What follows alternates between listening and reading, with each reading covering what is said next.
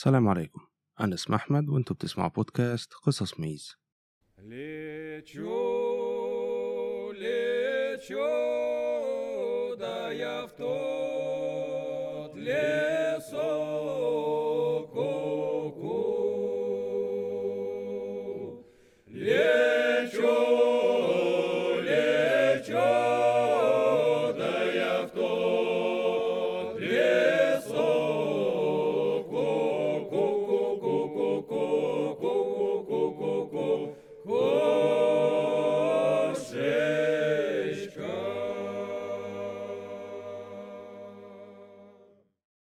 بيكم في الحلقة رقم 16 من قصص ميز. وقبل ما نبدأ عايز أقول إن البودكاست بينزل منه حلقة جديدة كل يوم خميس الساعة 9 قضيتنا النهاردة بتوري قد إيه البني آدم ممكن يتحول لحيوان مفترس لما ميبقاش عنده مبادئ ويخون الناس اللي يعرفها. أنا سميت حلقة النهاردة الخيانة. ومن غير ما أطول عليكم يلا بينا نبدأ. في أوائل سنة 1960 كارول وريجي انفصلوا عن بعض بسبب اختلافات ما بينهم. ريجي انضم للبحرية وفضل فترة في الخدمة وفي خلال الوقت ده اتجوز ولكن الجواز بتاعه انتهى بسرعة. بعد ما خرج من البحرية اشتغل في السكة الحديد في مدينة كارولاينا وهي مدينته الأم. كارول كانت في خلال الوقت ده اتجوزت مرتين واتطلقت ولكن جوازها الأخير كان هيقتلها. في 18 فبراير سنة 1987 كارول كانت عايشة مع بنتها بعد الطلاق في بيتهم. بنتها كان عندها عشر سنين وكان اسمها روندا.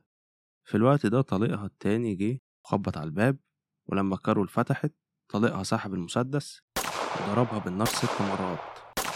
قدام بنتها وبعد كده هرب. بعد كده الشرطة لقت جثته في عربيته اللي كانت مركونة على جنب الطريق وكان ضرب نفسه بالنار وانتحر. بالنسبة لكارول فنجت من جروحها واللي كانت كتير جدا وسابت لها عاهات مستديمة. جالها عمى في واحدة من عينيها الاتنين وكان عندها آلام مزمنة بسبب الإصابات دي وده اللي خلى بنتها الصغيرة تعتني بيها طول الوقت. وعلى مدار التمن سنين اللي بعد كده كارول بدأت تتحسن واحدة واحدة وبدأت شوية من آلامها تروح. ولكن في سنة 1995 جالها انتكاسة كبيرة فجأة بدأت تحس إنها مريضة وده اللي خلاها تروح لدكتور والدكتور عملها إشاعات وتحاليل. ولما تحليل الدم بتاعها بان طلع إن عندها سرطان في الكبد.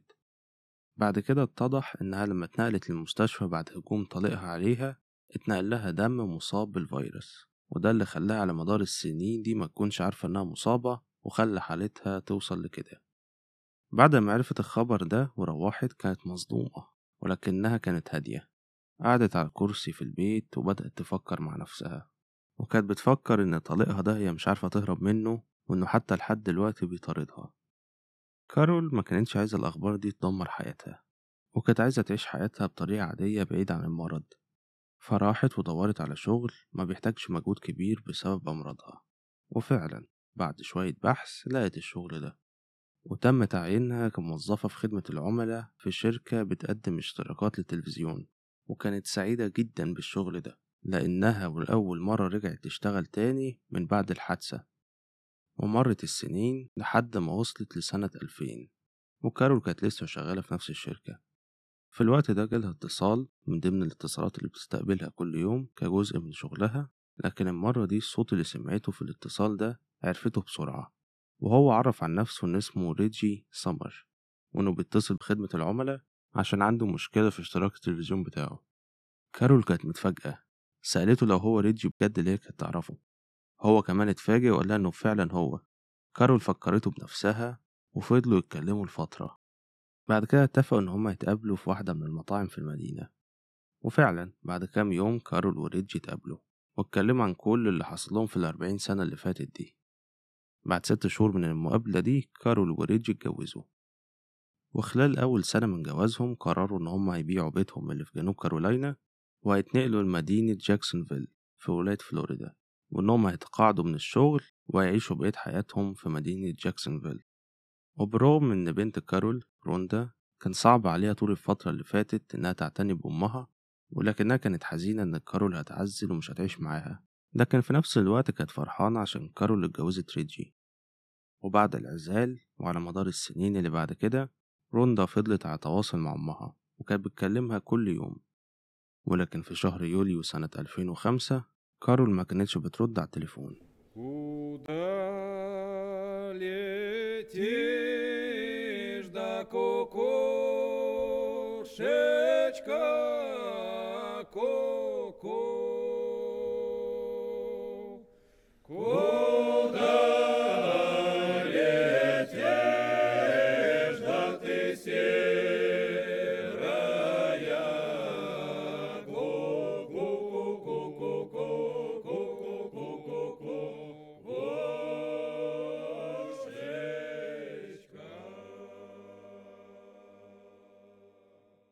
الأول روندا ما كانتش قلقانة أوي ولكن لما عدى أكتر من 24 ساعة وروندا مش عارفة تتواصل مع كارول ولا حتى ريجي بدأت تقلق.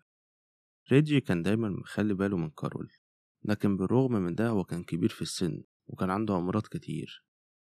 ومن فترة قصيرة كسر رجله وده اللي خلاه قاعد على كرسي متحرك. وعشان كده روندا فكرت إنهم لو كانوا ناويين يخرجوا في أي مكان كانوا أكيد هيتصلوا بيها ويطلبوا منها مساعدة. وعشان كده فضلت تتصل بيهم على مدار الأيام اللي بعد كده عشان تطمن عليهم ولكنهم برضه ما كانوش بيردوا. ولما عدى أكتر من 72 ساعة وهم لسه مختفيين روندا قررت إنها تروح لهم البيت. ركبت عربيتها وساقت لمدة أربع ساعات لمدينة جاكسونفيل. ولما وصلت عند بيت كارول وريجي لاحظت إن عربيتهم مش موجودة في المكان اللي دايما بيركنوها فيه. فنزلت من عربيتها وراحت عند باب البيت وبدأت تخبط وكانت عمالة تنادي على كارول ولكن ما كانش فيه أي حد بيرد. والغريب إن كانت أنوار البيت شغالة. روندا حاولت تفتح الباب فمسكت الأكرة ولقت إن الباب أصلا مفتوح. دخلت وبدأت تنادي على كارول وريجي ولقت الكلب بتاعهم اللي اسمه مايكي موجود في المطبخ. ودي كانت حاجة غريبة لأن هما دايما كانوا بياخدوه معاهم في كل مكان. سألت نفسها إزاي هما مش موجودين؟ ومايكي موجود. وبدأت تدور في البيت عليهم. ولاحظت إن على ترابيزة المطبخ في طبقين أكل والأكل لسه موجود فيهم ولكن شكله قديم وكأنه بقاله كام يوم ما اتحركش من مكانه وعلى البوتاجاز حلل فيها أكل لسه مخلص روندا كانت عارفة إن أمها بتهتم جدا بالنظافة وبالترتيب وعمرها ما هتمشي وتسيب الأكل والحاجة كده على الترابيزة. كل دي كانت علامات إن في حاجة غلط حصلت. ولكن اللي أكد لروندا كل الشكوك دي هي إنها لما بصت على الترابيزة اللي جنب المطبخ لقت موبايلات كارول وريجي محطوطين هناك وجنبهم شنطة كارول وأدويتهم هما الاتنين. والأدوية دي ما كانوش بيمشوا غير بيها لأنها لازم تتاخد كل يوم ولما خدوهاش حياتهم ممكن تتعرض للخطر. هنا اتأكدت إن في حاجة غلط حصلت وإنهم من المستحيل إن هم يكونوا سابوا البيت ومشيوا من غير ما ياخدوا الحاجات دي كلها. روندا اتصلت بالشرطة وبلغتهم عن اختفاء كارول وريجي. وفي فترة قصيرة قصة اختفائهم بقت في كل حتة وفي كل الجرايد ونشرات الأخبار وكل الناس اللي في المدينة كانوا بيدوروا عليهم. والدليل اللي الشرطة بدأت تتابعه هو إنهم يدوروا على عربية كارول وريجي واللي كانت مختفية من الجراج بتاعهم. الشرطة بلغت الدوريات في الولاية كلها بمواصفات العربية. وبعد فترة قصيرة جالهم أخبار من واحدة من الدوريات إن هم لقوا العربية مركونة ومفيهاش حد في مدينة في فلوريدا على بعد ساعة من بيت كارول وريجي. العربية كانت مركونة جنب غابة وفي مكان مهجور ومكانش فيه أي حد جواها. وبعد الشرطة ما بدأت تدور في العربية لاحظوا إن بطارية العربية مختفية وده اللي خلى مجموعة من الضباط تفتكر إن كارول وريجي ممكن يكونوا فعلا سابوا البيت. بعد كده حصل لهم مشكلة لما عربيتهم اتعطلت. لكن النظرية دي اتلغت بسرعة لما بعد خمس ساعات من اكتشافهم للعربية الشرطة في مدينة جاكسونفيل جالهم مكالمة غريبة.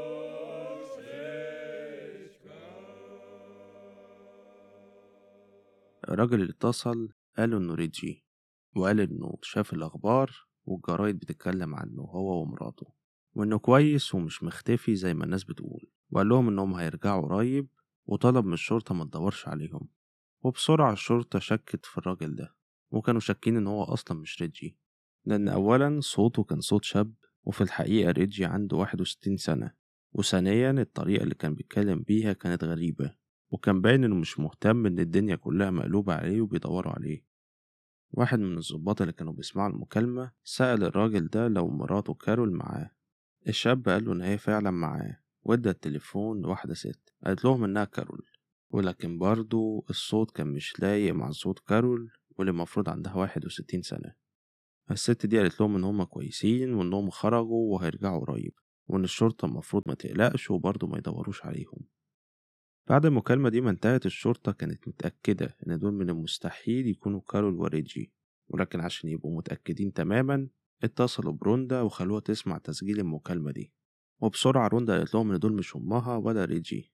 الشرطة هنا اتأكدت إن الأشخاص اللي اتصلوا دول أكيد لهم علاقة باختفاء كارول وريجي الشرطة طبعا كانت مراقبة المكالمة دي وكانوا مستنيين نتائج التتبع عشان يعرفوا الناس دي اتكلموا منين. في نفس الوقت ده ابتدوا يحققوا من جهة تانية عن طريق إن هم شافوا حساب كارول وريجي في البنك ولاحظوا إن تم السحب من الحساب في جنوب كارولاينا وتاريخ السحب كان بعد اختفائهم. الشرطة تواصلت مع البنك وطلبوا تسجيل كاميرات المراقبة بتاعة ال ATM اللي حصل السحب منها. وفعلا البنك جاب التسجيلات ولما الشرطة شافت التسجيل لقوا إن اللي بيسحب من مكنة ال ATM من حساب كارول وريجي ما كانوش كارول وريجي إنما كان شاب مجهول في العشرينات. وبعد الاكتشاف ده وصل التقرير بتاع تتبع المكالمة واتضح إن الاسم والعنوان اللي كان متسجل بيهم الرقم اللي اتصل بالشرطة كانوا مزورين. فبدأوا يدوروا في السجلات الرقم اللي اتصل ده عشان يعرفوا هو اتصل بمين قبل كده. ولاحظوا إن الرقم ده اتصل بشركة لتأجير العربيات في ولاية جنوب كارولاينا الشرطة تواصلت مع الشركة دي بسرعة وكلموا المدير. المدير أكد لهم إن فعلا الرقم ده اتصل بيهم وأجر عربية من عندهم ولما اداهم مواصفات العربية اللي تم تأجيرها اتطابقت مع مواصفات العربية بتاعت الشاب المجهول اللي سحب الفلوس من حساب كارول أوريجي واللي ظهر في تسجيل مكنة ال ATM ولكن العربية اللي متأجرة ما كانتش متسجلة باسم شاب كانت متسجلة باسم واحدة وكان اسمها تيفاني كول. المدير قال لهم إن كل عربياتهم فيها جهاز لتحديد المواقع وإنهم ممكن يتبعوا مكان العربية دي من خلال الجهاز. وفعلا الشرطة بدأت تعمل كده ووصلوا إن العربية موجودة في جراج موتيل في جنوب كارولاينا في البداية الشرطة كونت نظرية وهي إن كارول وريجي ممكن يكونوا مخطوفين واللي خطفوهم ممكن يكونوا حاطينهم في الموتيل ده. فبسرعة الشرطة جهزت مجموعة كبيرة من الضباط وفي يوم 14 يوليو الصبح واللي كان بعد ست أيام من بلاغ اختفاء كارول وريجي الشرطة وصلت للموتيل. راحوا للمدير بهدوء وخدوا منه مفتاح الأوضة اللي تيفاني فيها. وبسرعة راحوا للأوضة واقتحموها. ولكنهم لما دخلوا ملقوش ريجي وكارول إنما كان في تلات أشخاص تانيين واللي كانوا تيفاني كول واللي عندها 24 سنة واللي العربية متسجلة باسمها ومايكل جيمس واللي عنده 23 سنة وصاحبه ألان ويد واللي عنده 19 سنة. والأوضة كانت مليانة شنط كتير كلها بضاعة وهدوم وأجهزة كمبيوتر وذهب وحاجات كانوا مشترينها من فترة قصيرة. ولما الشرطة قبضت عليهم وبدأت تبحث في الأوضة دي لقوا المفتاح بتاع عربية كارول وريجي ولقوا مجموعة العملات اللي كان ريجي مجمعها كنوع من الهواية. بعد القبض عليهم الشرطة نقلتهم للقسم وحطوهم في تلات أوض بعيد عن بعض. عشان يحققوا مع كل واحد منهم على انفراد الشرطة في الوقت ده كانوا متأكدين إن الأشخاص دول أكيد ليهم علاقة باللي حصل لكارول وريجي وبدأ التحقيق Куда летишь, да кукушечка, ку-ку? Куда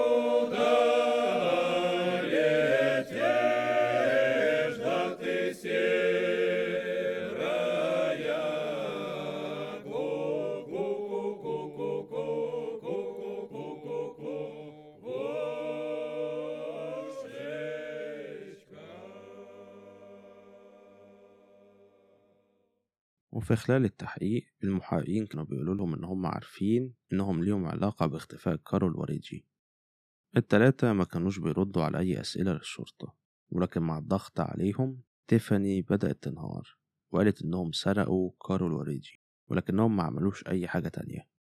وإن كان في شخص رابع معاهم مشترك في عملية السرقة وكان اسمه بروس نيكسون وعنده 19 سنة وكان صاحب ألان ويد. بروس كان عايش على مسافة قريبة. بسرعة الشرطة راحت وقبضت عليه وكان على عكس التلات أشخاص التانيين لما بدأ التحقيق معاه. بروس اعترف بكل حاجة والقصة اللي حكاها عن اللي حصل لكارول وريجي خلت معظم المحققين يدمعوا. بروس قال إن الموضوع بدأ بتيفاني. تيفاني كانت ساكنة جنب كارول وريجي وكانت جارتهم لما كانوا لسه عايشين في جنوب كارولاينا قبل ما يعزلوا. تيفاني كانت طفولتها صعبة وأبوها كان دايما مريض وده اللي خلى كارول وريجي يهتموا بيها ويعتنوا بيها. كانوا بيعاملوها كبنت ليهم وكانت أي حاجة تيفاني محتاجاها من أكل وفلوس كانوا بيدوها لها. وفي سنة 2001 واللي كان قبل ما يعزلوا لفلوريدا بفترة قصيرة باعوا عربية لتيفاني لكنهم باعوها من غير ما ياخدوا منها فلوس عشان كانوا عارفين إنها معاش فلوس. وبعد أربع سنين في شهر يونيو سنة 2005 تيفاني ومايكل جيمس اللي كانت على علاقة بيه اتطردوا من واحدة من البيوت اللي كان المفروض هيباتوا فيها في مدينة جاكسونفيل فما كانش عندهم مكان يباتوا فيه. هنا تيفاني افتكرت إن كارول وريجي واللي كانوا دايما بيساعدوها عزلوا لنفس المدينة دي. فراحت هي ومايكل لبيت كارول وريجي وكانت الساعة حوالي 12 بالليل. راحوا وصلوا للبيت وخبطوا عليهم. كارول فتحت لهم الباب ولما لقت تيفاني كانت متفاجئة وفرحانة جدا ودخلتهم هما الاتنين. تيفاني طلبت منهم إن هما يباتوا عندهم. كارول وريجي وافقوا بسرعة. كارول عملت لهم أكل وقعدوا كلهم يتعشوا.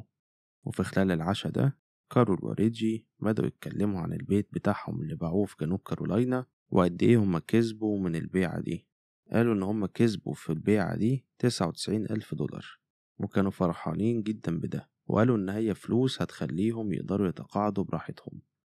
بمجرد ما قالوا كده تيفاني ومايكل بصوا لبعض وقرروا إن هما لازم يجوا بعد كده ويسرقوهم.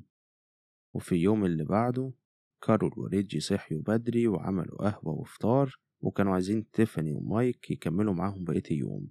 ولكن تيفاني ومايك رفضوا وكانوا عايزين يمشوا بسرعة وشكروهم. وبمجرد ما خرجوا من البيت وركبوا عربيتهم بدأوا يخططوا إزاي هيسرقوهم وإزاي هياخدوا التسعة وتسعين ألف دولار بتوعهم. وبعد شهر وتحديدا في عصر يوم 8 يوليو واللي كان بعد ما حطوا خطة السرقة ضموا معاهم شخصين تانيين بروس نيكسون وألان ويد. واللي راحوا في اليوم ده لبيت كارول وريجي وخبطوا على الباب. ولما كارول فتحت الباب ما كانتش عارفاهم ولكنها بطبيعتها المرحبة سألتهم لو هما محتاجين حاجة. وده اللي بروس وآلان كانوا متوقعينه زي ما تيفاني ومايكل قالوا لهم إن كارول هتدخلهم بيتها بسهولة وإن عملية السرقة هتكون سهلة. بروس وآلان قالوا لكارول إن عربيتهم عطلت على الطريق وإنهم محتاجين يستخدموا تليفونها علشان يطلبوا المساعدة. في نفس الوقت ده كان مايكل وتيفاني قاعدين في العربية برا بيت كارول وريجي ومستنيين إشارة من بروس وآلان.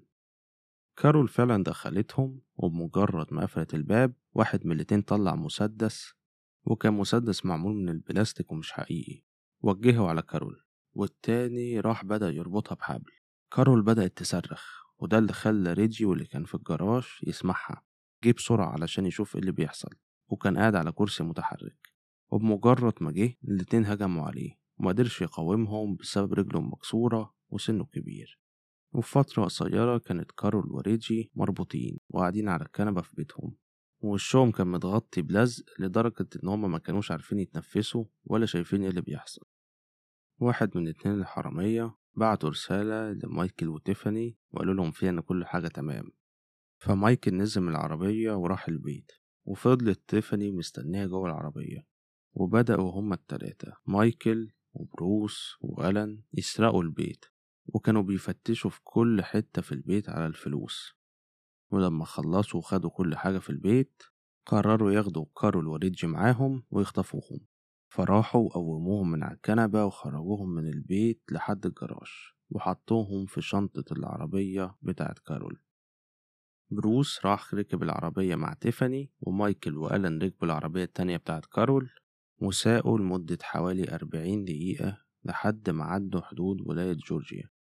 وهناك لقوا طريق صغير بيودي على الغابة وكانت غابة مهجورة. والمكان ده ما كانش مكان عشوائي هم اختاروه إنما هو كان مكان مخططين إن هم يجيبوهم هنا. وكانت تيفاني واللي معاها جم في نفس المكان ده من يومين وجهزوه عن طريق إن هم حفروا قبر في المكان ده.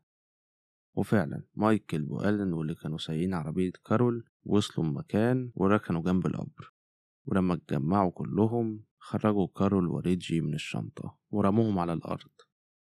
هنا كارول وريجي عرفوا إن تيفاني كانت من الناس اللي خطفتهم لأنهم سمعوا صوتها وده اللي خلاهم حاسين بالخيانة من اللي عملته فيهم. وبمجرد ما كانوا على الأرض مايكل خد ريجي ورماه على جنب وقال له لو اتحرك هيقتله هو ومراته. والتلاتة التانيين خدوا كارول وودوها عند القبر وخدوا السلسلة اللي كانت لابساها من رقبتها ورموها جوه الحفرة. بعد كده راحوا جروا ريجي وحدفوه جوه القبر مع كارول. الخطة اللي الأربعة كانوا حاطينها هو إنهم هياخدوا كارول وريجي ويحطوهم في الحفرة دي ويمثلوا عليهم إن هم هيقتلوهم لحد ما كارول وريجي يقولوا لهم على الأرقام السرية بتاعت حساباتهم في البنك. وفعلا ده اللي حصل. ريجي قال لهم على كل الأرقام السرية بتاعت حسابهم وعلى أي معلومة هم عايزينها. وطلب منهم إن هم بس يسيبوهم ولكن في الوقت ده الأربعة قرروا إنهم مش هيسيبوهم يمشوا وإنهم لازم يقتلوهم وقرروا إن هم هيدفنوهم صاحيين. ولمدة ساعات فضلوا يرموا عليهم تراب ورمل لحد ما وصل الرمل لرقبتهم وهم في الحفرة دي. وما كانوش عارفين يتنفسوا وبعد فترة كانوا مدفونين تماما تحت التراب. والأربعة كانوا سامعينهم وهم عمالين يصرخوا من تحت التراب ومع الوقت صوتهم هدي وماتوا. بعد كده الأربعة خدوا عربية كارول وريجي وركنوها في المكان اللي الشرطة لقيتها فيه بعد كده وركبوا عربية تيفاني اللي كانت مأجراها وراحوا لمكنة ال ATM وسحبوا الفلوس منها. وبعد كده راحوا اشتروا بالفلوس دي حاجات كتير جدا وراحوا قعدوا في الموتيل اللي الشرطة لقيتهم فيه بعد كده. ومقابل إن بروس نيكسون اعترف فالشرطة عملت معاه صفقة وهي إنهم يشيلوا حكم الإعدام من عليه واتحكم عليه بالسجن المؤبد. ومايكل وآلن وتيفاني اتحكم عليهم بالإعدام.